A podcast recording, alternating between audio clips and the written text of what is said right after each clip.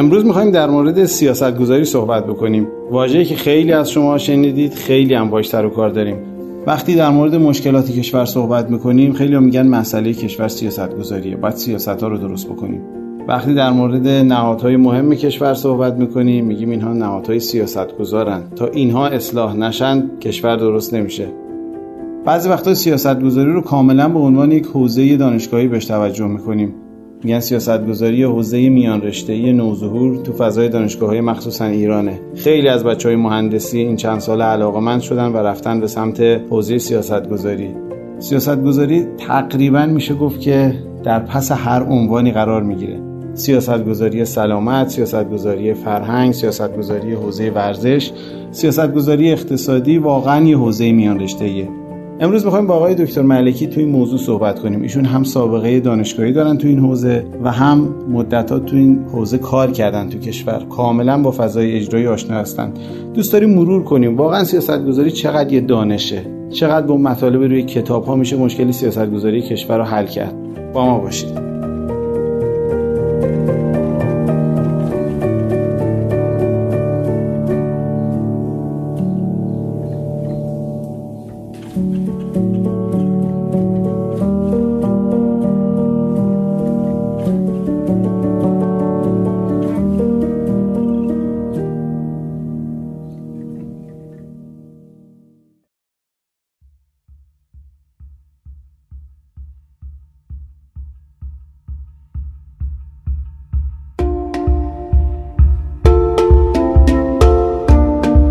اسپانسر این قسمت از پادکست سکه هتل سنتی اصفهانه. هتل سنتی اصفهان با بافتی سنتی و موزه مانند یکی از بناهای تاریخی به جای مانده از عصر صفوی با قدمت بیش از 400 ساله که در قلب بافت تاریخی شهر اصفهان در کوچه ای هزار ساله جنب میدان نقش جهان واقع شده. و علاوه بر معماری فوقالعاده و اصالت بنا دسترسی راحتی به اکثر جاذبه های تاریخی شهر داره. از تمایزهای مهم هتل سنتی اینه که برخلاف سایر هتل‌های سنتی که از فضای حیات به عنوان کافی شاپ و رستوران استفاده می‌کنن حیات اندرونی جهت استفاده و آرامش میهمانان اختصاصی شده. لینک وبسایت هتل سنتی اصفهان رو می‌تونید توی توضیحات این قسمت ببینید.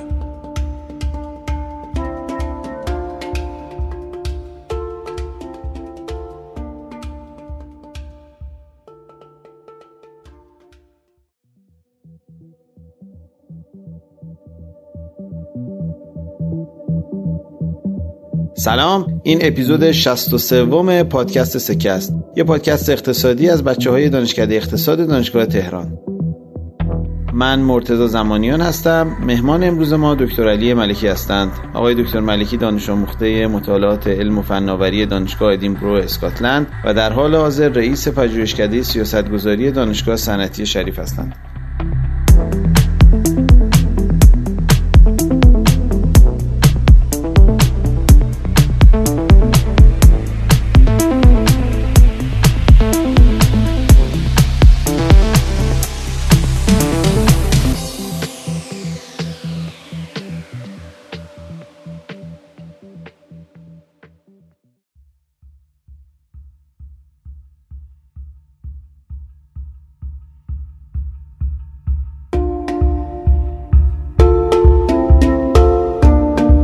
حامی مالی این قسمت ایرانی کارت.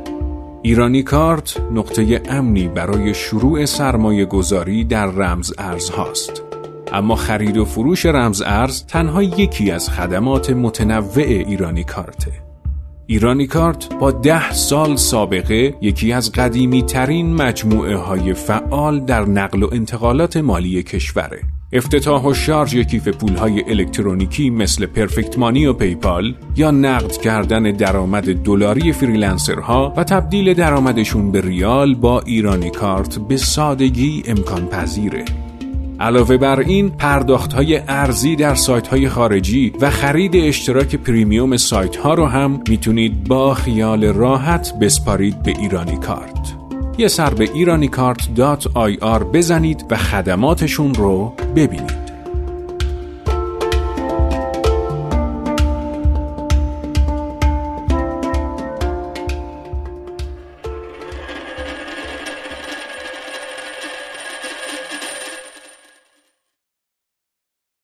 خب به عنوان مقدمه آقای دکتر سیاست گذاری چیه؟ والا تو کتاب های سیاست گذاری یه تا تعریف معمولا میگن از سیاست گذاری که چند تا شاید بشه گفت بگیم محور مشترک داره علا رقم تفاوت که به اصطلاح آدم های مختلف داشتن. سیاست گذاری یه فراینده بنابراین یک فعالیت نیست یه نقطه شروعی داره و معمولا تداوم پیدا می‌کنه. و خیلی ها در حقیقت معتقدن که فرایندم نیست یه در حقیقت سیکله یه چرخه تکرار شونده است که در هر دوری که تکرار میشه یه اصلاحاتی توش اتفاق میفته. پس ماهیتا حالت فرایند حلقوی داره. و به اصطلاح ویژگی اصلیش چیه؟ ویژگی اصلیش این هستش که یک نهادهایی که به اصطلاح دولت به معنای حکومت نه صرفا قوه مجریه. معمولا بازیگر اصلی درشون هست ولی تنها بازیگر نیست. از درون این فرایند تعاملی به یک نوع تصمیم یا کنش جمعی می‌رسن. پس اولا فرایند ثانیا توش کنش جمعی collective action اصطلاحا. کنش جمعی مهمه. یعنی اینکه یه عده‌ای دارن به نوعی به نمایندگی از یه عده بزرگتری سعی می‌کنن در مواردی که اون عده بزرگتر خودشون مستقیما نمی‌تونن اموراتشون رو راجبش تصمیم گیری بکنن اون عده کوچیکتر که معمولا دولت یه نقش بزرگی و توش داره نقش مهمی و توش داره به یه تصمیمی برسه و خروجیش عملا میشه یک نوع تصمیم و به طبع تصمیم یه کنشی برای اون جمع. من, من یه ذره اینو بذارید باز کنم.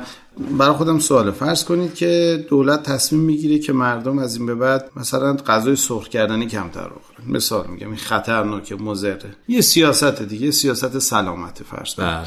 یا مثلا فرض کنید مردم واکسن بزنند. یه سیاست دیگه. حالا یه موقع ممکنه دولت چنین تصمیمی نگیره. خود جامعه به شکل حالا خودخواسته یا با یه جریانات مردمی شکل گرفته تصمیم بگیره دقیقا همون کارو بکنه و اون کارم اتفاق بیفته. اینم چون یعنی از لحاظ خروجی یکی از لحاظ فرایندی هم که اتفاق میفته در انجام یکیه اینم میشه سیاست چون گفتید یک اقدام آره. جمعی دیگه. آره. ببین اگر اگر خیلی خودجوش باشه و خیلی خودظهور باشه به نظرم اسمشو نمی‌ذارن سیاست. یعنی یک اینتنشنالیتی اصطلاحا یه قصدمندی هدف گیری شده باید توش وجود داشته باشه. یعنی یه عده‌ای دارن یه مسئله رو دنبال می‌کنن تا به جنبندی برسونن. یعنی مثلا اگه حاکمیت تصمیم بگیره بگه من می‌خوام این اتفاق بیفته ولی بذار از طریق نهادهای مردمی اینو برانگیزن باز این میگید اون تمرکز آره. وجود داره. اون قصدمندی توش هست هرچند به اصطلاح نقش اجتماعی خیلی غلبه داره. ولی ببین تغییرات شناختی جمعی که مردم مثلا توی دوره یه چیزی فکر می‌کردن بعد به تدریج سطح دانششون افزایش پیدا می‌کنه بعد یه چیز دیگه فکر می‌کنن و بعد بر اساس اون تغییر نگرش رفتارهای دیگه هم از خودشون بروز میدن. اگه واقعا هیچ نوع قصدمندی جمعی توش نشه رسد کرد خیلی اسمشو نمی‌ذارن سیاست گذاری یه تغییر, تغییر اجتماعیه. یعنی هر تغییر اجتماعی یک فرایند سیاستی نیست. درست متوجه و اون اینتنشنالیتی توش مهمه. به همین دلیل میگن هر سیاستی حتما یک هدف داره. حالا یک یا چند تا هدف رو در بطن خودش وجود داره. یه نکته دیگه هم که خوبش اضافه کنم اینه که نباید اون که میگیم کنش جمعی یا اقدام جمعی در حقیقت ما رو گمراه کنه. عدم اقدام هم اینجا یه سیاست می‌تونه وجود داشته باشه. ممانعت از آره. اتفاق. آره. اینکه اصلا در یه سری حوزه ها دولت اظهار نظر نمی‌کنه ورود نمی‌کنه. عدم ورود قصدمندانه خودش یه سیاسته. یعنی خیلی جاها ما می‌دونیم جامعه دچار یه عالم مشکله ولی خیلی از این مشکلات هیچ وقت موضوع, موضوع ورود دولت ها نمیشن یا موضوع ورود اون نهادهایی که به نمایندگی از مردم باید به اون مسائل بپردازن نمیشن. در یه مقطع خاصی میشن. حالا الان مثلا امروز فرض کنید که می‌بینیم که مثلا در آخر سال فرض کنید که بحث حذف ارز 4200 خیلی در دستور کار بود. ولی سه سالم نبود. اون موقع که نبود یه سیاست دیگه بود در واقع میگید همونجور. که بودنش در واقع یک کاره نبودنش, نبودنش هم, یک کاره. نبودنش هم یه در حقیقت خودش سیاست حذفش عملا شما می‌بینید که خودش کلی مسئله می‌تونه واقعا یه جوری در واقع این هم هست. من یه جوری ترجمه اقتصادی از بحث بکنم. شما فرض کنید بگید من ارز 4200 از نکنم. از همون چی که از باشه هیچی نگم بله. یه معنی داره دیگه. یعنی پس تو باید انقدر در واقع تو بازار ارز ترجیحی تزریق بکنید کماکان بعد باید بله. انقدر نظارت های قیمتی بکنید. یعنی خود این هیچ کاری نکردن ولش کن. یعنی به تبع کلی کار که اتفاقا چه بسا این کارا از اون از اون تصمیمی که میگیم سیاست فعالانی خودش بیشتر باشه.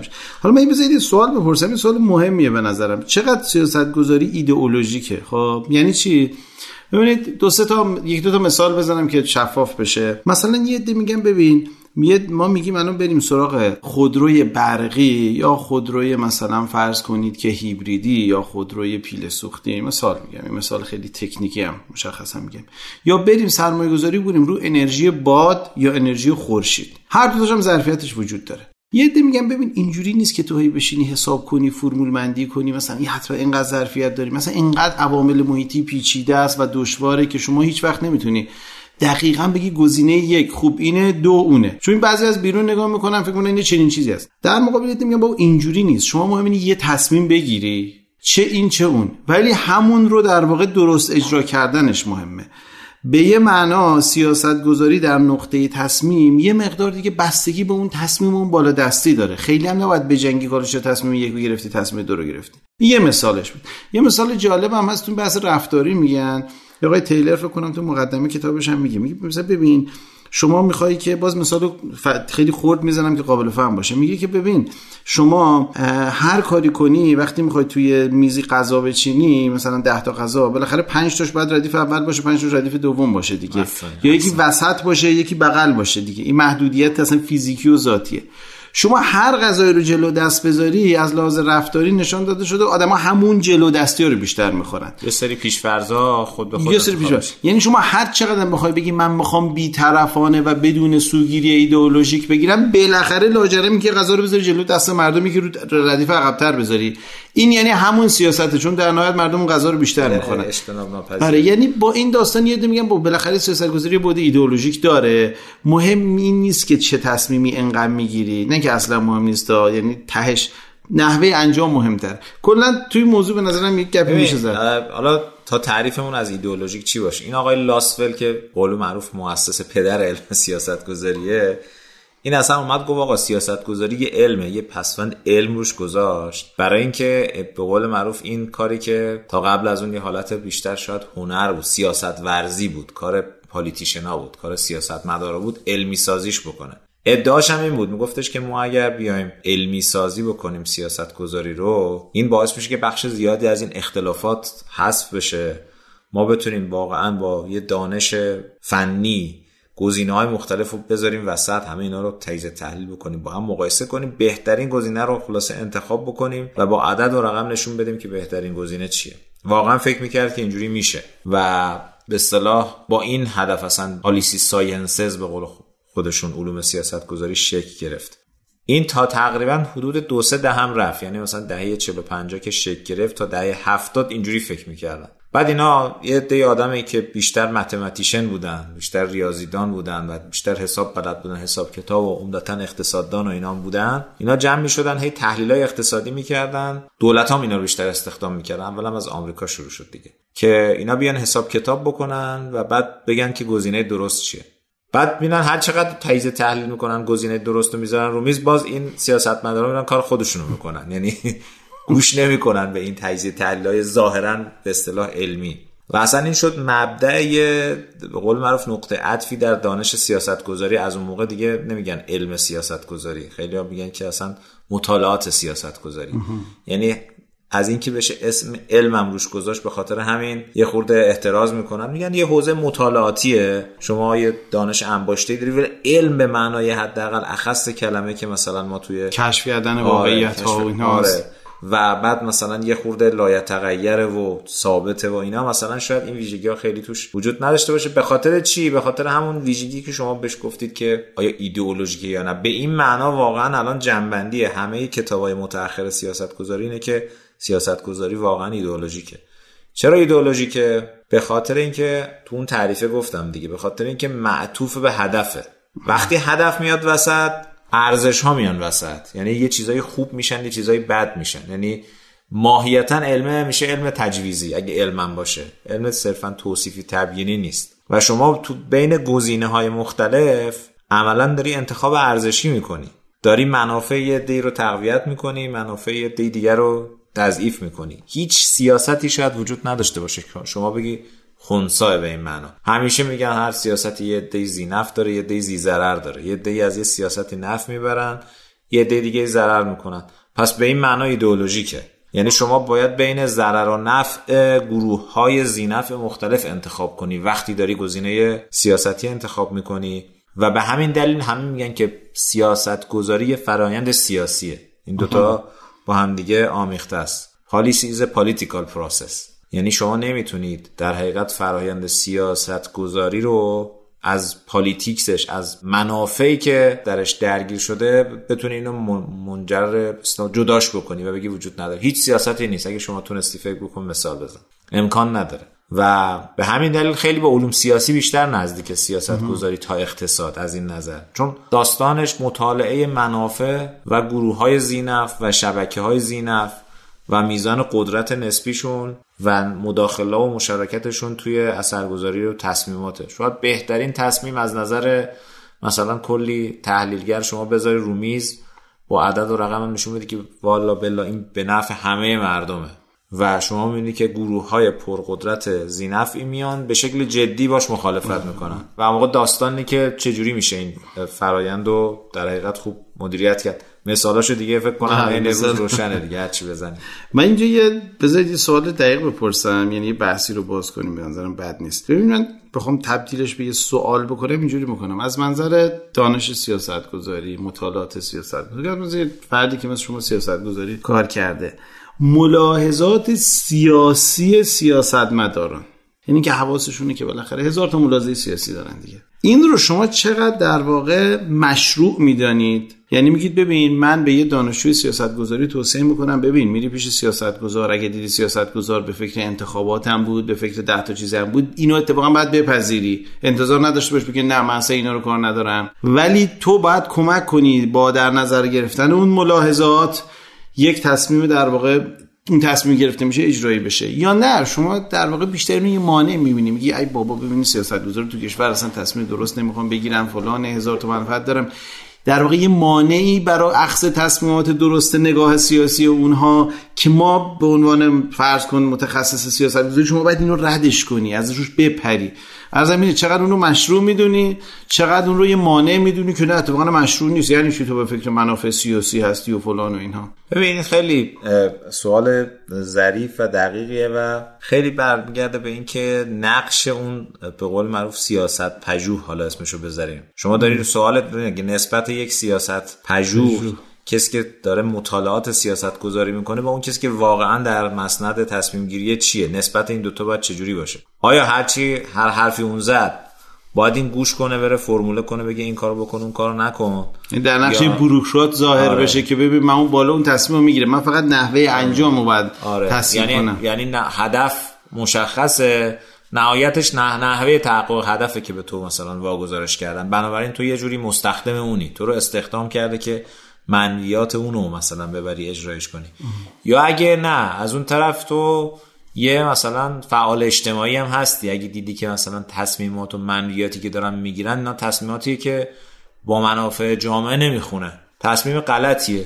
یعنی مثلا فرض کنید که میان ارز 4200 هی مثال اینو بزنیم. مثلا شما در اون موقعی که قرار بود این تصمیم گرفته بشه تحلیل کرده بودید دیده بودی آقا این تصمیم به ضرر جامعه است. باید اونجا چیکار می‌کردی؟ باید می‌گفتی خب من میرم بهترین شیوه اجراشو پیدا می‌کنم یا باید می‌رفتی رسما مخالفت می‌کردی؟ و مثلا تازه به عنوان یه فعال اجتماعی مسئول تازه چند تا مصاحبه تلویزیونی هم برگزار می‌کردی می‌گفتی آی مردم مثلا تصمیم بدی داره چه نشستید که آره داره این اتفاق میفته این واقعا سوالی که پاسخ روشنی نداره. به نظر من یه, یه انتخاب شخصیه که به لحاظ اخلاقی شما متعهد به کارفرماتی یا متعهد به ارزش های خودتی. خودت فکر می‌کنی یه کاری درسته و هرچند کارفرمات داره یه تصمیم غلطی رو پیش می‌بره. حالا بین این دوتا گزینه که دوتا گزینه های حدی همیشه یه سری گزینه های میانی هم وجود داره. یعنی یه جور compromise اصطلاح میشه وجود داشتی که اون هم حرفی که شما زدی که خیلی موقع توی اتخاذ تصمیمات سیاستی اهداف بعضا نچندان خوب سیاست گذار خودش یه متغیریه که شما باید وارد تولید گزینه های سیاستی بکنی. مثل قیودی میمونه که عملا سیاستگزار اون سیاست باش مواجه ما قیود اقتصادی داریم. قیود اقتصادیمون چیه؟ کمبود منابع. قیود سیاسی هم داریم. قیود سیاسی اینه که هر تصمیمی اون نظام سیاسی و چارچوبای سیاسی بر نمیتابه. شما دنبال تغییر اون نیستی. تغییر اون میشه یک فرایند دیگه کار سیاسی. کار سیاسی خیلی تو حوزه سیاست پژوهی نیست تو کار حزبیه دیگه. شما دیگه اونجا باید بری حزب بزنی باید بری اگه توی نظام دموکراتیک هستی باید بری حزب بزنی بگی آقا ارزش های من چیه کار سیاسی بکنی دیگه. بری انتخابات شرکت کنی و بری کاندید معرفی کنی قدرت تصاحب قدرت اونجا دیگه.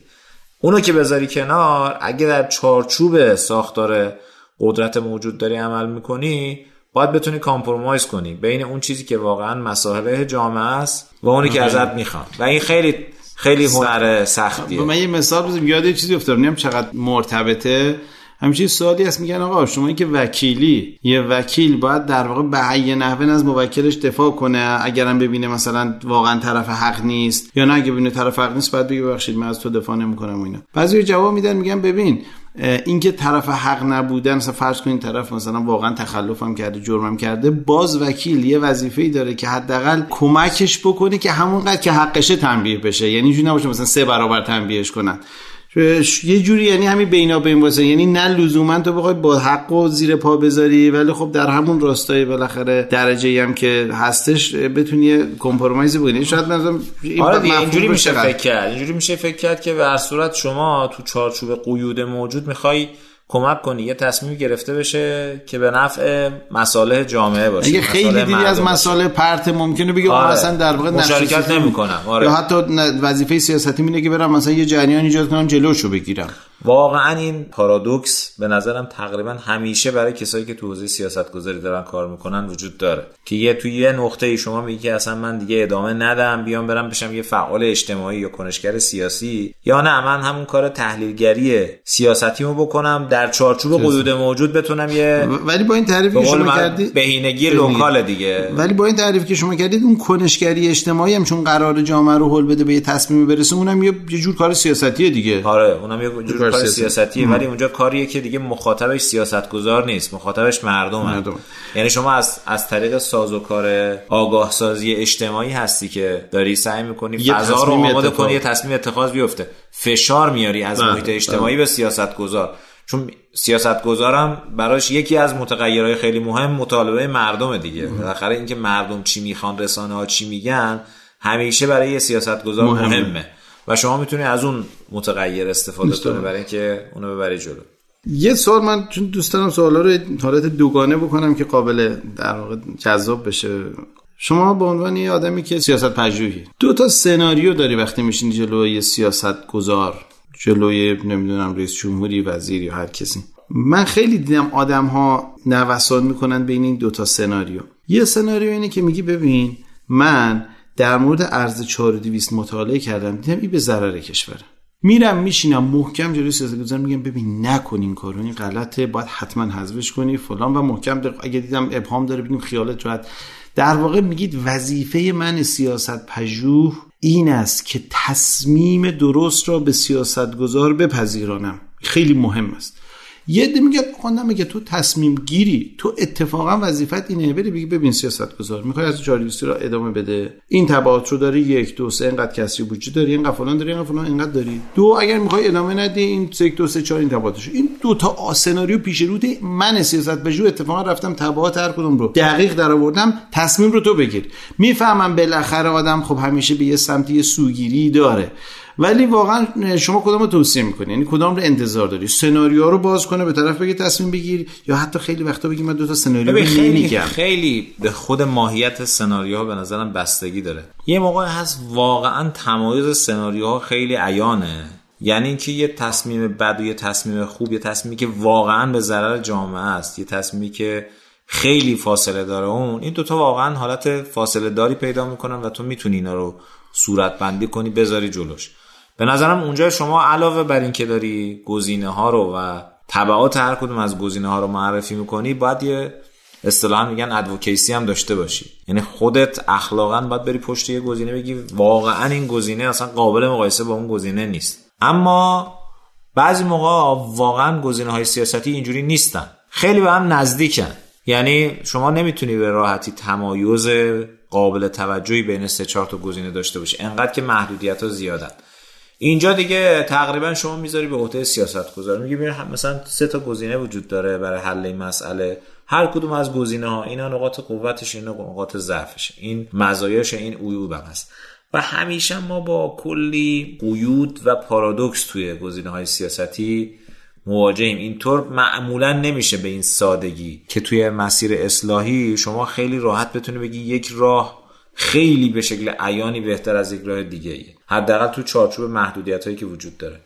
بنابراین من پیشنهادم اینجاست. یعنی جایی که واقعا فاصله دارن گزینه ها از نظر منافعی که برای مردم و جامعه ای که شما داری براش فکر می‌کنی بستگی دارن طبیعتا باید خیلی جدی وایسی. شاید مسئولیت اخلاقی این باشه که اصلا اگه گزینه بد جدیه با احتمال خطای بالاست اصلا پشتیبانی که نکنی بری در حقیقت کنشگری اجتماعی هم بکنی. اما اگه واقعا فاصله اونجوری نیست بیشتر از اینکه گزینه ها رو روشن بکنی و تبعات و در حقیقت نتایج هر کدوم رو بیان کنی بگی خب اینو انتخاب کنی این فایده رو داره این عیبو داره اینو انتخاب کنی این فایده رو داره. بیشتر از این عملا مسئولیتی نداری. چرا؟ به خاطر اون بحث ارزشیه که گفتم. اونجا دیگه یه انتخاب ارزشیه. بین مثلا ارزش های مختلف بین منافع مختلف یه سیاستگزار رو انتخاب کنه. اونجا دیگه مشروعیتش رو از صندلی سیاسی ورده دیگه. بالاخره از توی سازوکاری اومده نشسته اون صندلیه رو گرفته.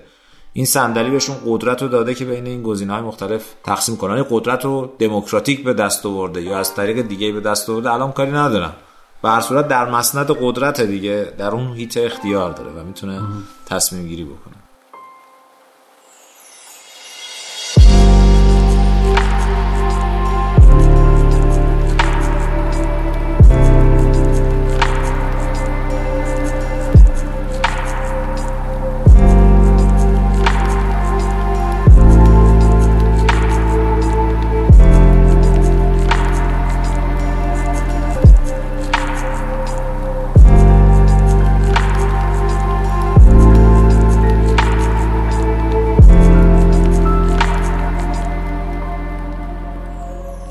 ماجرایی که میگید چقدر مثلا برای آدمی که تا تو حوزه سیاست گذاری کار می‌کنه لابیگری رو مشروع می‌دانید شما. لابیگری نمی‌خوام معنی بد بگم و یه شما میگی ببین من اتفاقا من باید برم پیش مثلا نماینده این حرفا بزنم تو کمیسیون اقتصادی به اینجوری بگم بعد برم تو کمیسیون که اینجوری بگم بعد برم پیش وزیر اونجوری بگم.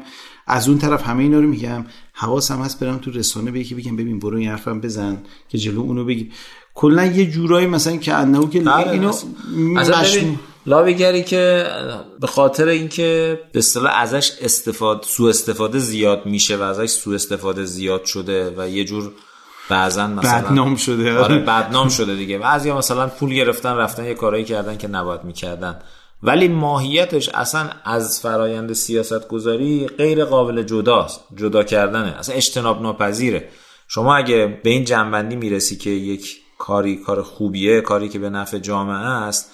فقط به جنبندی شدن شما که تصمیم منجر نمیشه. یه عده زیادی آدم باید رو این تصمیم اجماع کنن.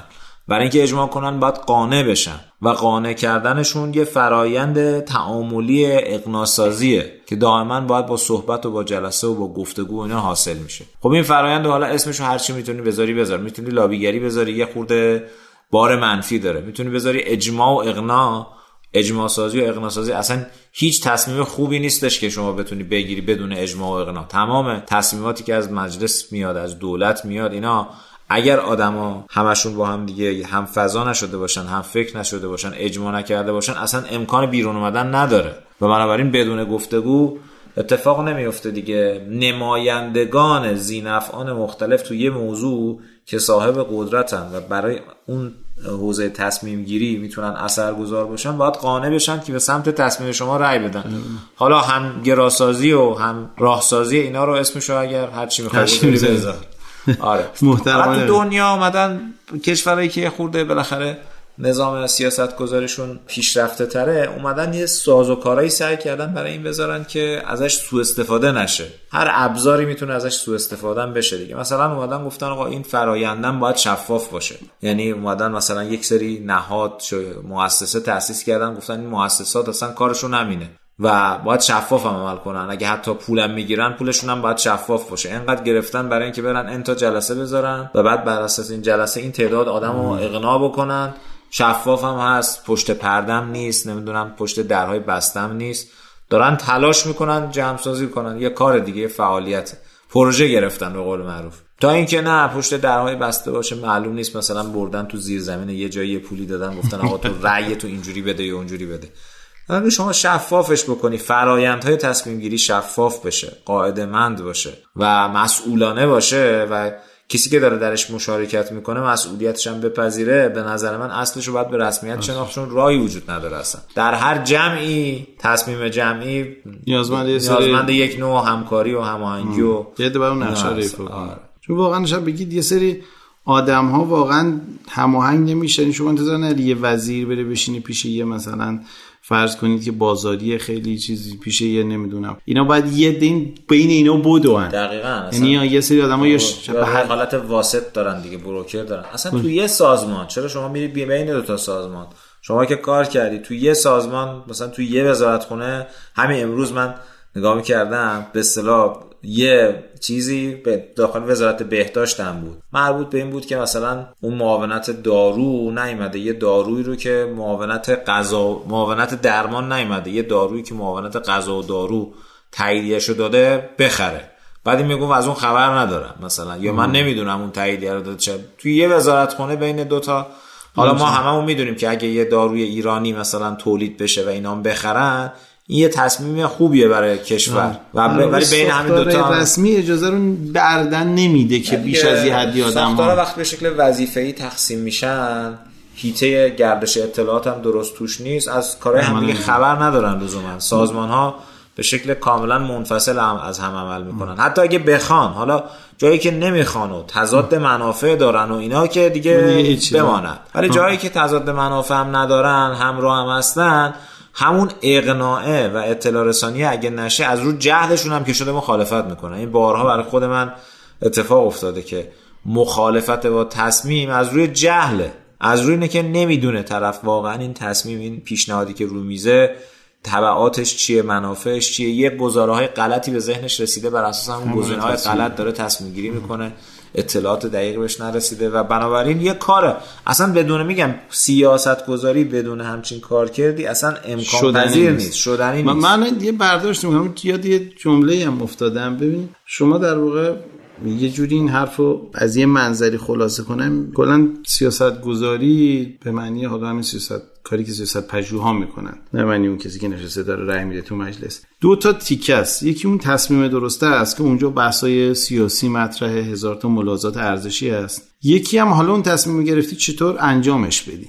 اجراش کنی. اجراش کنی. یعنی اصلا فهم راه درست. من حالا یاد این افتادم که موقع توی سازمانی رفته بودیم. بعد بحث یارانه نام بود. گندم و اینها. بعد طرف گفت که ما رفته بودیم مشاوره بدیم مثلا مسئله رو حل کنیم. طرف برگشت گفت که ببین اصلا شما برای چی اومدید اینجا؟ خیلی هم سریع گفت راه درست ما می‌دونیم. گفت راه درست اینه که یارانه رو اینجوری حذف کنی بدی مثلا به اونایی که نیاز دارن. دیگه شما اومدید چیکار کنید؟ مثلا اینه که اون سیاستگزار نمی‌خواد اینو قبول کنه. خب زیر بار تعریف جواب چیزش نمیده. شما دوباره می‌خواید یه کاری تعریف کنید اینجا به اسم من برگشتم بهش گفتم ببین خیلی خوبه که تو جواب و بلدی. یعنی می‌دونی که راهکاری نه اما مشکل اینه که فکر می‌کنی خب دیگه من جوابی که دادم اونه که تصمیم نمی‌گیره. در حالی که اینجا سوال فقط این نبود که با مسئله نان باید چی کار کرد. سوال دو تاست. یک راه حل حل مسئله نان چیه؟ دو سیاست گذاری است که نمی‌خواد به این گوش بده چیکار کنیم که او گوش بده. این خودش بخشی از مسئله است. دقیقا این یه بخشی از مسئله و چه بسا خیلی هم بخش بزرگتری از مسئله است. یعنی و جالب آدم این کاری نمی‌بینن. میگن خب دیگه میری تو این دانشگاه میشینی. ما که گفتیم قبلا باید چی بشه؟ ما گفتیم مثلا باید مسئله نمی‌دونم تجارت حل بشود. اون تعریف اول یادتونه که گفتم فراینده و فرایندی که بهش میگن فرایندی که شاید بیشتر اسمشو بذاری حلقه چرخشیه. به خاطر اینه که شما اصلا نمی‌توانی راه حلی پیشنهاد بدی بدون در نظر گرفتن قیود اجرا.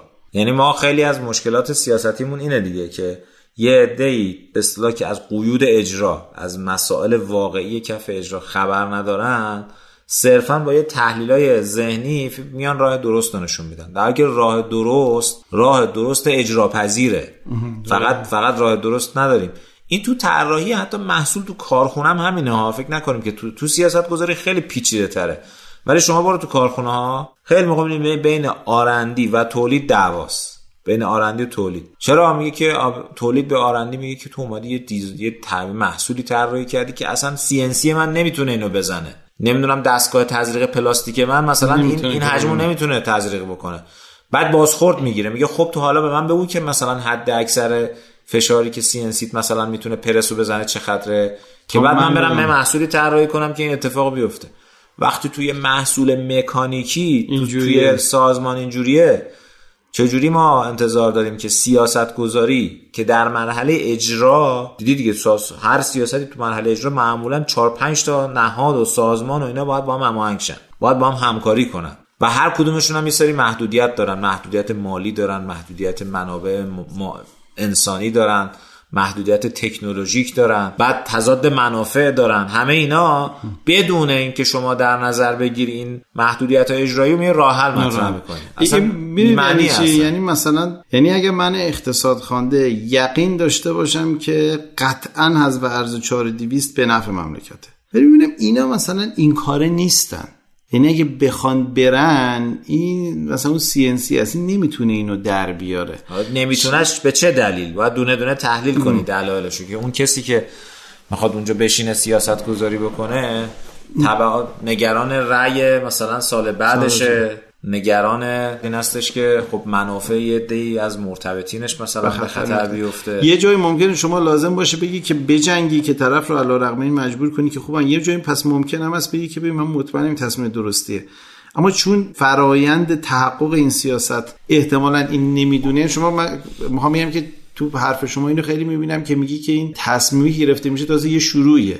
بله. اون نه یعنی به همین خاطر مگه مطمئن باشم از ورز 4200 هم خوبه ممکنه بگم که نکنیم. ولش کن. من به عنوان پیشنهاد میگم نکن. چرا؟ چون می‌دونم این تصمیمه رو این سیاست به تحقق نمی‌رسه. این خرابش می‌کنه. به شیوه خاصی یا به شیوه خاصی بکنه. محدودیت ها حدودش رو باید در نظر بگیریم. اصلا دقیقاً این حد فاصله دانش سیاست گذاری با حوزه های فنی تر به صورت اقتصاد دقیقا همین دقیقا, دقیقا همین یعنی شما ملاحظات اجرا و پیچیدگی ساختار زینفعان رو تو هیچ جایی توی علم اقتصاد نمیگه علم اقتصاد فقط میگه یک اقتصاد چگونه کار می‌کند. نمیگه یک تصمیم اقتصادی چگونه گرفته می‌شود. شما میگی یه سیاست پولی مناسب چیه؟ ما میگیم که سیاست پولی مناسب در تعامل زینفعان قدرتی در چارچوب یه شورایی به اسم شورای پول اعتبار که هر صندلیش یه وزنی داره و یه دلیلی وجود داره برای اینکه اون آدمه بیاد تو اون صندلیه بشینه و بعد به این سیاست پولی اینوری یا اونوری این همچین رأی بده معنی داره. اصلا سیاست پولی مستقل از اون صندلی ها نداره یه یه ذره کنده که سیاست گذاری اینجوری پس هم ارز مثلا اینجوری نیست اقتصاد علوم سیاسی علوم اجتماعی علوم مثلا جامعه شناسی. و سیاست گذاری دقیقاً. سیاست گذاری اصلا در طول همه علوم اجتماعیه. یعنی اگر اینجوری فرض کنیم که بقیه علوم اجتماعی علوم بیشتر شناختی هستن تبیینی هستن دارن میگن جامعه چگونه کار می‌کند سیاست گذاری میگه که چگونه جامعه رو باید تغییرش داد. به سمت اهداف مطلوب تر شما از این شناخت استفاده می‌کنی؟ از اینکه چگونه جامعه اپریت می‌کنه اپریشن جامعه چجوری حالا اقتصادی و اجتماعی و سیاسی وقتی که روابط سیاسی ویژگی های اجتماعی و در حقیقت ساختارهای اقتصادی و شناختی اون موقع از این استفاده می‌کنی تجویزی می‌کنی که چجوری می‌شود در حقیقت به سمت تغییر رفت. و کار راحتی هم نیست. نسبت حالا تو علوم دقیقا نسبت بین مهندس و علوم پایه تقریبا همینه دیگه. یعنی فیزیک و شیمی و ریاضی و اینا دارن پدیده های فیزیکی رو تبیین می‌کنن. مهندس میاد موتور می‌سازه. از قواعد ترمودینامیک استفاده می‌کنه. میگه حالا من یه چیزی می‌سازم که حرکت کنه. شما مهندسی رو هیچ وقت نمیگی مهندسی هم از فیزیک استفاده می‌کنه هم از ریاضی استفاده می‌کنه. مهندسی در طول در حقیقت رشته های علوم پای است. من فکر می‌کنم که علوم اجتماعی اقتصاد جامعه شناسی و علوم سیاسی این ستا در حقیقت ورودی یه کسی هم که می‌خواد سیاست, گذاری. بکنه و فرای ما مشاوره سیاستی بده. یعنی باید ساختار اجتماعی رو بشناسه باید قواعد اقتصادی رو بشناسه باید روابط قدرت رو خوب بتونه تحلیل کنه منافع و در حقیقت زینفعان رو بخون تحلیل کنه. از تو چارچوب اون ببینه که می‌تونه راه حلی در حقیقت پیشنهاد بده که علاوه بر اینکه مطلوبه اجرا پذیرم هست. یه چیزی بگم بالا با این توصیفاتی که شد یه ذره بریم تو فضا رو یکم عوض بکنیم. با این توصیفاتی که شما کردی واقعا میگه که بخواد کار سیاست گذاری بکند خیلی من سخته برام بگم مثلا بیاد بشین یه دکترا بگیره بره. اینجوریه؟ نه نه خیلی خیلی خیلی عملی تر از این هستش که مثلا با مثلا دکترا گرفتن کسی اتفاق بیفته. تو بقیه رشته هم دکتراش واقعا برای اینه که شما یه تحقیق عمیقی انجام بدید تو اقتصادش هم شما با یه فوق لیسانس میدی آخرش کف بازار سرمایه سهام خرید و فروش می‌کنی. کسی با دکترای اقتصاد این کارو نمی‌کنه.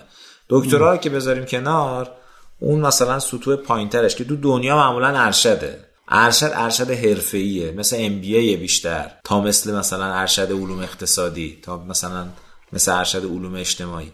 یعنی یه دانش کاربردیه که شما خیلی شما باید در عمل یاد بگیری و اگه دانشگاه هم بخوان خوب اینو آموزش بدن باید زمینه درگیر شدن در اجرا رو فراهم بکنن.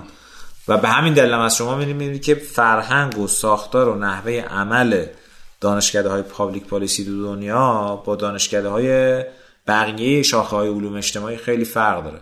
مثلا اینا تو ارشد اغلب پایان نامه ندارن. یا پایان نامه اگه حد اکثر داشته باشن اختیاریه. پروژه واقعی دارن. میگن که مثلا توی فرض کن که تابستون دوره اول باید برن توی سازمانی. از سازمان های سیاست گذار یه مسئله ای رو تعریف بکنن شروع کنن روش کار کردن و بعد همین پروژه رو بیان مدونش کنن و راه حلی که پیشنهاد میدن ازش دفاع بکنن. اینطور نیستش که مثلا برن یه کار دیتا دیریونی بکنن و مثلا فقط روی دسکتاپ و روی میز و اینا. در عمل در میدان باید برن بتونن یه راه حلی و پیشنهاد الان چقدر اینجوریه؟ یعنی مثلا دانشکده ما یه ذره حس خودم رو بگم. ما یه ذره فضای ایران هم تحلیل کنیم. مثل پزشکی. پزشکی میگن که ببین تو داری درس می‌خونی؟ بالینی داره. آره بالینی اصلا نری اونجا روی سر مریض آره ولی اون کلاس هم لازمه. آره اون لازمه. آره. خب ما یه دانش تو فضای علوم پزشکی که اصلا اینو داریم دیگه. یعنی همه دانشکده پزشکی اصلا با یه بیمارستان وصلن و اونا اونجا میرن و اینا. خب دقیقاً توی مهندسی اگه می‌خوام قریب به چیز بکنم دانشگاه های ما خب دانشگاه صنعت جدا یه چیزی درست کردم به اسم دفتر ارتباط صنعت و دانشگاه. یه موقع کارآموزی داشت دیگه. آره مثلا این میگن آقا تو برو اینجا اونجا تو رو ارتباط میده یه مدت برو اونجا بشین فلان. از این حرفا. تو علومش خانواده علوم اجتماعی اصلا من ندیدم. اصلا این روله رو یکی اینگاه مفقوده تو ایران یعنی مثلا میگم یکی سیاست گذاره خونده. حتی با این تعبیری که اقتصاد خونده. یه مدت پاشه بری کف اون صحنه ببینی که بابا ماجرا چیه. خب ما داریم یه دفتر ارتباط صنعت و دولت اینجا دولت و دانشگاه حاکمیت دانشگاه داریم. مثلا قرار چی باشه؟ ما والا ما خودمون در حد توانمون سعی کردیم ایجاد کنیم ولی ساخت یافته نیست واقعا. من یادمه که توی حالا اون موقعی که درس میخوندیم توی فصل چیز توی فصل انتخاب مثلا اون پروژه کاربردی از قبل دانشگاه فراخان داده بود به کل دستگاه هایی که توی حوزه سیاست گذاری کار می‌کنن. فراخانش اینجوری بود که آقا اگه شما مسئله دارید من حاضرم مثلا یه تیم دانشجویی حالا خیلی موقع اتفاقا جمعی بود گروهی بود یعنی فردی نبود. با یک مثلا سوپروایزر بفرستم بیاد مسئله شما رو حل کنه و حداقل به شما کمک کنه. اون سازمانم خب می‌دید که یه تیم بالاخره رایگان مثلا با یه سوپروایزری اومده معمولا استقبال می‌کردن. بنابراین یه یه بردی بود که مثلا کلی اطلاعیه روش می‌خورد که آقا مثلا ما همچین پروژه‌ای داریم متقاضی این هستیم که یه تیم بیاد شروع کنه روش کار کردن. یعنی ساختاری دانشگاه اینو حل کرده بود و در اون فصل در اون فصل خاص تا به موقعش برسه از چند ماه قبلش مکاتبه می‌کرد بعد اون تقاضا می‌رسید. بعد به تعداد چند برابر تعداد دانشجوهای دانشگاه پروژه و مسئله و اینا ریخته بود اونجا. که یکی انتخاب کنه بعد دانشگاه خودش امکان ارتباط و اینا رو برقرار می‌کرد. معمولا رفتن اونجا مستقر می‌شدن. چند ماه مستقر می‌شدن توی اون محل کارفرما. بعد مصاحبه می‌کردن در عمل مشاهده می‌کردن همه کار می‌کردن. بعد مدونش می‌کردن میومدن یه جلسه هم میذاشتن می‌گفتن خب مسئله این بود. گزینه های مختلف رو بررسی کردیم فکر می‌کردیم این راه حل هست. ولی خب یه سال قبلش هم رفته بودن ابزارهای تحلیلی و تئوری هایی که تو حوزه سیاست گذاری هم هست اینا هم خونده بودن بحث اقتصادی هم خونده بودن دیگه. با یه پای نظری و در یه محیط عملی دوتا رو هم ادغام می‌کردن تا بتونن کار بکنن. و این خیلی جدیه. ما متاسفانه چون اون روحیه چی میگن مدرک گرایی قالبه بر همه رشته همون دیگه همه رو کردیم فقط یه مدرک. بعد کلا اندیشکده ها چرا قراره چه این کارایی بکنن؟ یعنی مثلا می‌تونن این رول رو بالفرض ایفا بکنن؟ یک. دو اینکه برای وارد میشیم که اصلا وضعیت این حوزه اندیشکده ای و حوزه های شبیه این که قرار مثلا یه چنین کارایی بکنن چیه تو کشور؟ ببینید قطعا اندیشکده های واسط خوبی اگر توانمند باشن و اگر ظرفیت تخصصی داشته باشن واسط خوبی هن برای همین کار. یعنی همونجوری که ما باز تو رشته فنی میگیم که مثلا فرض کنید که پارک های علم و فناوری یا مثلا انکوباتورها اینا مثلا یه جور واسطه هایی هستن بین دانشگاه و صنعت. یعنی نه صنعتن نه دانشگاه یه جور نهادهای واسطه یعنی اندیشکده هم اینجوری هن. یه اندیشکده ها سعی می‌کنه از یه طرف دستشون تو دست دانشگاه ها باشه بالاخره با مبانی علمی و اینا آشنا بشن همینجوری دل دریا نزنن. ولی از یه طرف دیگه هم ارتباطات خیلی خوبی رو معمولا برقرار می‌کنن با صحنه عمل. نه دانشگاه هم به این معنی که فقط دنبال نظریه پردازی و کار فکری و اینا باشن.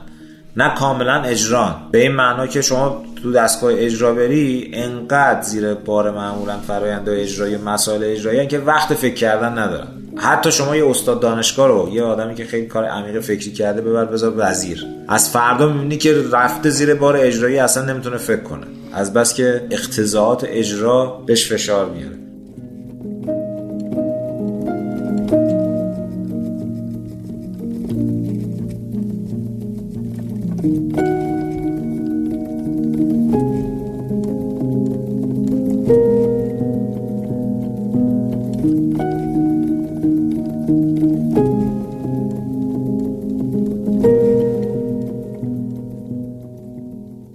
نهاد اندیشکده می‌تونن واقعا یه چراغ راهی باشن. یعنی توی اوج اجرا وقتی مسئولین اجرای غرق شدن نه بتونن تحلیل های عمیق نسبتا همه جانبه چند بخشی رو بیان ارائه بدن و حالا یا متقاعد کنن یا واقعا اجماع سازی بکنن که بعد توی اون حوزه که معمولا اندیشکده کار می‌کنن به یه سمتی حرکت کرد. و معمولا تو حوزه اجرا دستگاه به خصوص دستگاه حاکمیتی هم خلاقیت و نوآوری نداره. یعنی ظرفیت بروکراتیکشون معمولا انقدر محدوده که نمی‌تونن به جز اون رویه های جا افتاده به شیوه ها و روش های جدید اصلا فکر بکنن. فکر کنن. اگه اندیشکده این قابلیت انعطاف و دارن چابکن خلاقیت دارن راه مطرح می‌کنن که معمولا تو گام اول از نظر اجرایی ها معمولا چیز نیست. خیلی بر نمیتابن. ولی خب بالاخره اندیشکده ها میرن جا میندازن میشن شیوه جدیدی هم میشه مطرح کرد.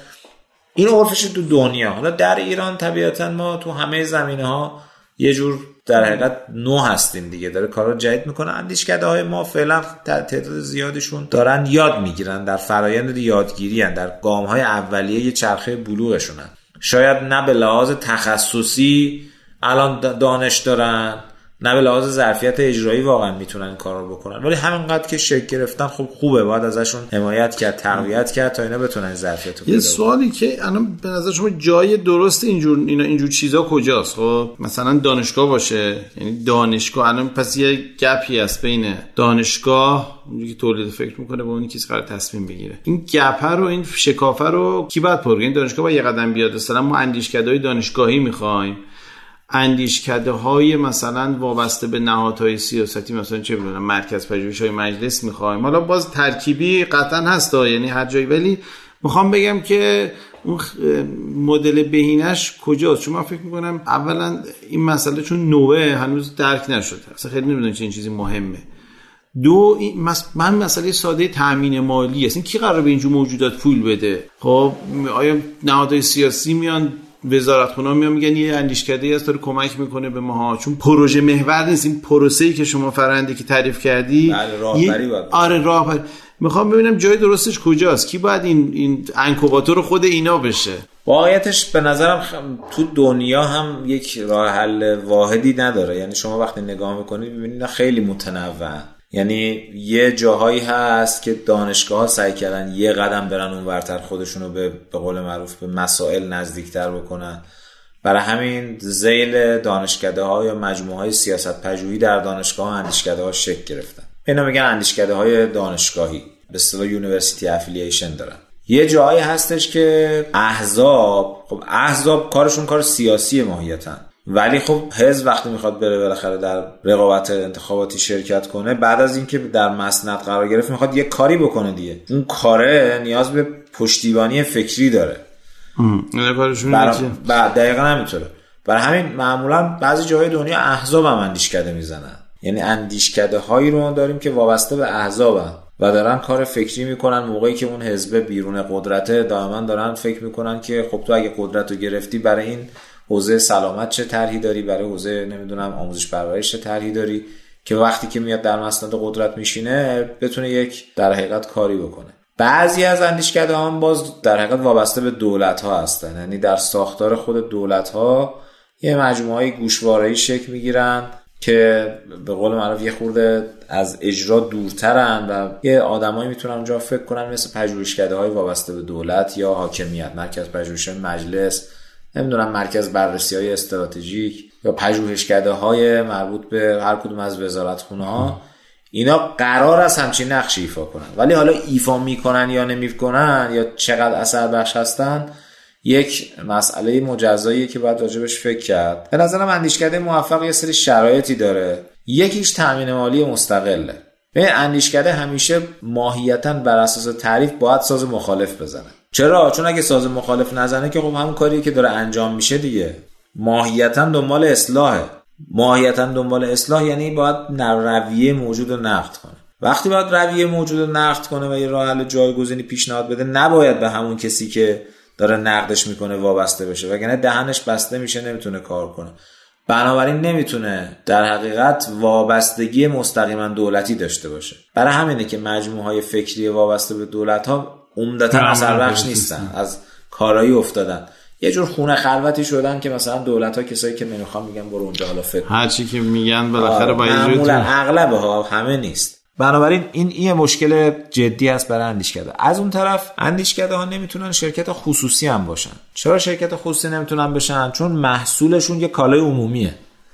یعنی محصول خصوصی ندارن. دیگه همون ویژگی های کالای عمومی بر محصولاتشون جاریه. بنابراین یه مشتری که بیاد محصول اینا رو بخره برای محصولشون پول بده عملا شکل نمی‌گیره. خب یه سوال پیچیده میشه دیگه. اگه تو به نمی‌تونی به دولت وابسته باشی نمی‌تونی از بازار پول در بیاری پس چجوری باید ادامه حیات بدی؟ چجوری باید زندگی کنی که بتونی اثر بخشن باشی؟ به نظر میاد که اون روشی که عمدتا به اصطلاح اثر بخش شده روش های اجتماعیه. یعنی اندیشکده ها عمدتا رفتن یک سری گروه ها و در حقیقت جریان های اجتماعی رو که اونها دارن دنبال به اصطلاح حل مسائل مردم هستن به اونا وصل شدن. حالا یا مثلا به بخش مسئولیت اجتماعی شرکت ها وصل شدن. یا مثلا به یه سری خیر وصل شدن. اینایی که به نوعی یک کار خیر می‌خوان دنبال خیر جمعی هستن. و یه بلوغی هم هست به نظرم. یعنی ما نگاه می‌کنیم مثلا مشکل سنتی توی جامعه ما شاید وقتی یکی می‌خواد کار خیر بکنه همش میرن دنبال مثلا غذا دادن یا نمی‌دونم نهایتش مثلا حمایت از یتیم ها اونام که خیلی کار خوبیه.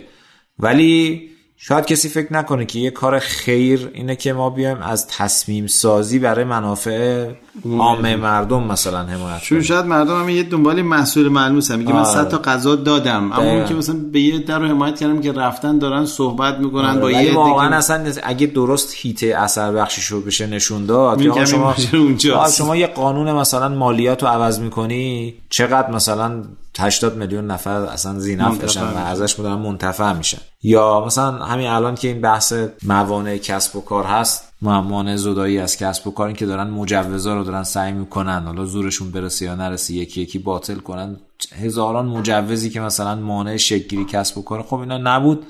چقدر مثلا هر کسی می‌خواست بیاد یک کسب و کاری را بندازه راحت تر بود اشتغال ایجاد می‌شد رشد ایجاد می‌کرد. خب اینو کی باید دنبال کنه؟ واقعا اگه کسی می‌تونست تامین مالی بکنه خیلی خوب بود. برای همین تو دنیا مثلا میرن یه اندیشکده ایجاد می‌کنن بعد مثلا سهامش رو خورد می‌کنن بین 20 تا 30 تا مثلا مؤسسه مردم نهاد یا شرکت که یک مجموعه هم غالب نشه نتونه کنترل رو به عهده بگیره و سعی می‌کنن گزارشدهی شفاف هم بکنن دیگه. یه حالت foundation ایجاد میشه دیگه. foundation بنیادها تو دنیا قرار مثلا همچین کارایی بکنن. دنبال خیر جمعی باشن. حالا خیر جمعی سنتیش خلاصه حمایت از یتیمان و حمایت از نمی‌دونم گرسنگان و نمی‌دونم بیماری های خاص و ایناست. تو این مدرن ترش که به نظرم اثر بخش بالاتری هم داره ولی هنوز تو کشور ما اصلا تعریف نشده است. به نظرم اینه حالا جالب اینه که میگید یه نفر اومده بود از یکی از اندیشکدهای آمریکایی. همین نقدی که در مورد وابستگی اینو به دولت میگید. بعد می‌گفت ببین اون موقع که جمهوری خواه بودن ما می‌گفتیم که در مورد این بحث مهاجرت مکزیکیا و اینا. میبدیم کلی تحلیل می‌کردیم. بالاخره اون بالا دسته اینو می‌خواستی که کل تامین مالی اندیش کرده از اون بود که ببین آقا این مهاجرا که میان چقدر فرض کنید که مواد مخدر زیاد شده فلان شده و بعد کلی بعد می‌گفت چیزا که میاد آره دموکرات میاد. می‌گفت تو جلسه می‌گفتم ببین اگه همین مهاجرا نباشن شما الان بچه‌تون رو به کی می‌دید پرستاری بکنه خودتون بیاید بشین اینجا فکر کنید؟ خب معلومه که اینو باید باشن مهاجرا کمک کنن. خلاص برای هر سیاستی میشه یه سری توجیه توجیه درست کرد. آره موقع کسب و کارشون میشه کسب و کار تو موجه سازی سیاست سیاست های موجود. تا اینکه مثلا پیشنهاد سیاست جدید. و خیلی نکته مهمیه یعنی واقعا به انحراف کشیده میشن. به نظر من توی وضعیت فعلی جامعه ما شاید هنوز دانشگاه های یک ذره استقلال بیشتری از بیشتر جا داشته باشن. یعنی شما می‌بینید با دولت که واقعا استقلال نداره. یعنی مجموعه پژوهشی دولت ها هیچ وقت نمی‌تونن مثلا یه ذره حرف متفاوت از وزیر و وکیل مجلس حتی اگه بزنن. اون چیزی که شما گفتید اگر دیدن نمیشه پاشی بری تو رسانه ها جریان سازی بکنی اون که اصلا آخرش در اندرونی میگن. یعنی خیلی که خیلی میگن پشت در بسته. آره تو اندرونی میگن آقا این کارو نکن اون کارو بکن. ولی واقعا نمی‌تونن بیان فضای اجتماعی ایجاد کنن. دانشگاه هنوز یه ذره صدای مستقل تری دارن. ولی اونا مشکلات خاص خودشونو دارن دیگه. یعنی معیارهای مثلا ارزیابی کار دانشگاه هیچ وقت نیست که تو کدوم مسئله ملی رو رفتی مثلا حل کردی. آخرش میگن پیپر کو. مقالت کو همین اینو می‌خواست بپرسم. دیگه جل... دیگه وقتم داره تموم میشه جمع بندی کنیم. خود شما یه ذره در مورد خود شما صحبت کنه همین شما به حال رئیس پژوهشکده سیاستگذاری شریف هستید. خود من که دارم با یه فاصله نگاه می‌کنم حس می‌کنم یکم شما به این سمت رفتید. یعنی شما واقعا کسی نمی‌تونه بگه پژوهشکده سیاست گذاری صرفا یه نهاد پژوهشی آکادمی که واقعا رفته به سمت کارهای همون اندیشکده ای به یه تعبیری دیگه اثر بخشی ایجاد کردن و اینا. یه توضیح می‌دیدین و اینکه واقعا چقدر اصلا خودتون موفق می‌دونید چقدر موافقید که واقعا ایدئال اینه که اصلا این محدودیت های آکادمیک رو از روی شما بردارن. یه چیزی که خودتون می‌دونید یه دو سه دقیقه توضیح بدید. خوبه یعنی به نظرم جذابه برام شنونده. خدمت شما عرض که ما خب اون موقعی که شروع کردیم واقعا خلع همچین مجموعه رو حس می کردیم و با همین تعاریفی که راجبش صحبت کردیم و خب همچین مجموعه نداشتیم. با این قید و بندای خیلی سخت و خلاصه پیچیده که تو ساختار نهادی ایران وجود داره سعی کردیم به قول معروف یه نسخه ای که یه مقدار به اون ایدئال نزدیکه رو ایجاد کنیم. این که چقدر موفق بوده رو خب شاید دیگران قضاوت کنن از بیرون بهتر باشه. حالا بالاخره اینجا به وجود اومد بعد تعداد خوبی هم از اینجا مجموعه به قول معروف اسپیناف شدن و اونا هم دارن توی محیط کشور هم الحمدلله کار می‌کنن و اثر بخش هستن و اینها. ولی خیلی سخته. یعنی تو قواره دانشگاه های فعلی اونم دانشگاه شریف. حالا بقیه جاها رو شاید یه ذره بهتر بود. تو قواره شریف به خاطر اینکه ما با همین دانشکده های مهندسی هم بعضا محک می‌خوریم و اونا بالاخره بعضی موقع شوخی می‌کنیم میگیم یه چیزی رو تو آزمایشگاه میریزن روی یه چیز دیگه یه پیپر از توش در میاد. ما از این چیزا نداریم که خلاصه توی جامعه دانشگاه دانشگاه های نمی‌خوام بگم سنتی دانشگاه های این تیپی هنوز یه چیزی مثل آموزش و اینا آره. شاید خیلی مهم باشه آره دیگه تا به جز اون پژوهشه آره. آموزش خیلی مهمه بعدم میگم اثر بخشی آره. خیلی معیاری برای شما حساب ما میگیم مثلا خب یه مقاله خوب از یه تغییر یه بحث سیاستی خوب. مثلا یه سیاستی باید ده سال طول می‌کشه تا مثلا به کرسی بنشینه. بعد از ده سال شما میای اینو مستند می‌کنی نظریه پردازی می‌کنی مثلا میشه یه مقاله. از یه آزمایشگاهی که خلاصه یه دو روزه ممکنه یه محتوا تولید کنه برای مقاله تا یه فرآیند ده ساله خیلی سخته. ولی خب دیگه با به قول معروف با یه لطایف الهیلی با پول زدن هایی سرکردیم کارو بکنیم. یعنی عملا با یه سازمان دو دست یه تعبیری داریم و در انگلیسی میگیم دو تا دست داره. یه دستش در دست آکادمیک یعنی یه تعدادی از همکارای مجموعه دارن اون وظیفه آکادمیک رو به عهده میدن. با اون شما می‌تونی راهبری بکنی مجموعه رو مشروعیت آکادمیک ایجاد کنی و از قبل این زیر ساخت و موقع یه عده دیگه ای دارن در کنارش کار اندیشکده ای می‌کنن. این دوتا به نوعی با هم دیگه ترکیب شده که اون پایداری رو ایجاد کنه. البته هنوزم اون پایداری که میشه در بلند مدت مد نظر خیلی محقق نشد. آخر بحثم این که خود شما دیگه رفتی تو فضای همون اون طرفه خب چند مدت رفتید تو وزارت اقتصاد و آستینا رو بالا دادید و توی کار رفتید یه مقدار دوست دارم یه سوال بپرسم ما صادقانه جواب بدید. چقدر بعد اینکه یعنی درصدی بگید؟ البته مدت زیادی هم نیست رفتید ولی واقعا چند درصد اون دانشی که الان دارید و حسی که به سیاست گذاری دارید فکر می‌کنید که تو اون فضا داره برای شما ایجاد میشه و این همه سال تو دانشگاه شاید بگید من بلد نبودم یاد نگرفتم واقعا. الان منی که دارن به هم میگن یه سیاست پژوه مثلا تا الان باید اذعان کنم که اینقدر درصدشون میفهمیدم. یه شمایی می‌دید که آدما حس کنند برای بچه‌ای که بعدا می‌خوان تو این فضا بیان بدونه که اگه قرار فقط یادم دانشگاهی باشه تاش قرار چند درصد بشه ببین اولا خب ما کاملا دانشگاهی از اولم نبودیم یعنی که فقط واقعا تو دانشگاه بودیم چون مجموعه پژوهشکده همونطور که قبلش صحبت کردم. آب و فلان و اینا کار یعنی از همون اوائل ما در عمل با همه دستگاه ها کار می‌کردیم و شاید خیلی به قول من ناز پرورده نبودیم خیلی ایزوله نبودیم به اون معنا.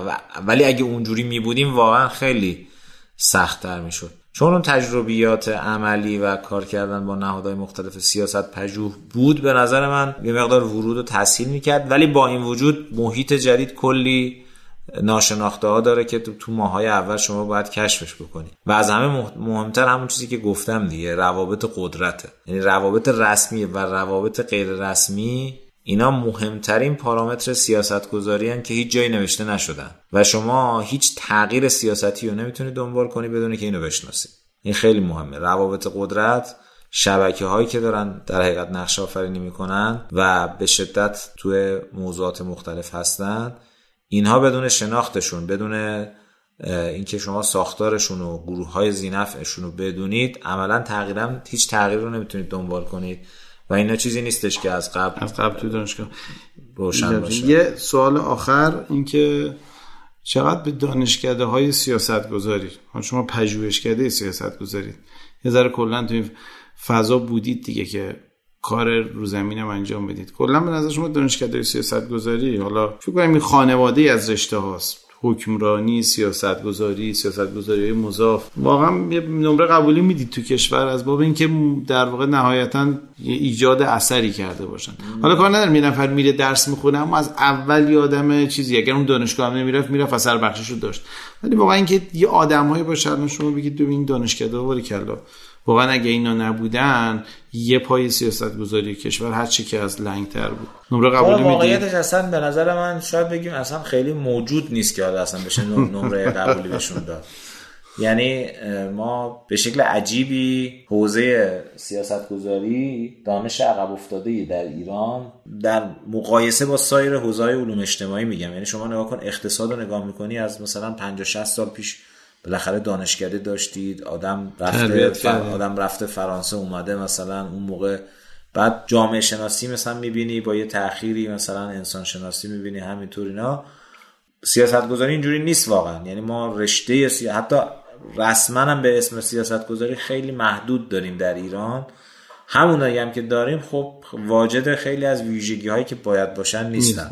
برای من کلا میگم سیاست گذاری در ایران به عنوان یه دیسیپلین دانشگاهی رشته نیستش که واقعا حتی قدمتش به ده سالم برسه. و خیلی خیلی مسیر داره. الان اون چیزی که راه افتاده مسیر خوبیه یعنی خوشحالی دیگه به این بره. به نظرم مثلا هنوز قابل قضاوت نیست ولی نه. به نظرم خیلی ناقصه.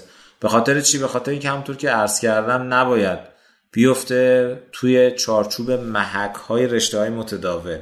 چون رشته هدفش متفاوته نحوه آموزشش متفاوته معیارهای ارزیابیش هم متفاوته. اگه بره تو چارچوبه متداول جا افتاده تو نظام آکادمیک به نظرم از مسیر خودش احتمال قوی منحرف میشه. و باید برای وزارت علوم یا کسی که سیاست گذاره حوزه علم و فناوریه باید خلاصه همین همین سیاست پژوهان باید برن همین سیاست دارم اصلاح خیلی ممنون. اگر نکته دیگری هم رو درست کنم نه خیلی ممنون از برنامه که تشکیل دادین.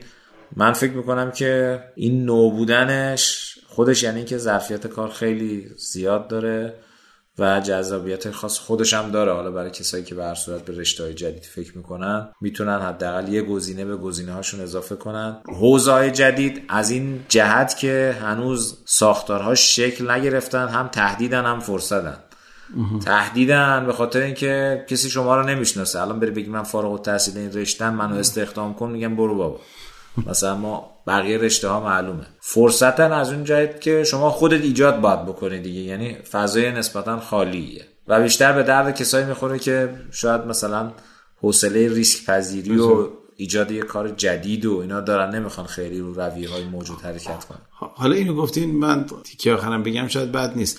اگه یه نفر بخواد تحصیلات تکمیلیش تو این رشته بره. یعنی ارشد دکترا. شما بهش توصیه می‌کنید که یه مقطعش رو بره یه رشته علوم پایه در مثل اقتصاد مثل علوم سیاسی بخونه. بعد اونجا گفتی نیاز انگار در طول هم بعد یه سیاست گذاری بعدش بخونه یا نه؟ میگی که دو نفر اگه مثلا تو ارشد و دکتر هر دو تاش سیاست گذاری بخونه بهتره.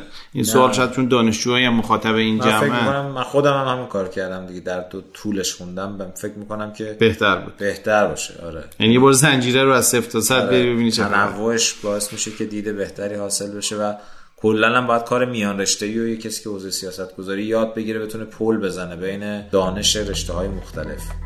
و نمی‌تونه تک بودی نگاه بسیار خیلی ممنون زحمت کشیدید. ممنون از سوالات خوب شما. خواهش می‌کنم. ارزنده که مطرح. خدا نگهدار. خداحافظ شما باشه. سلامت باشه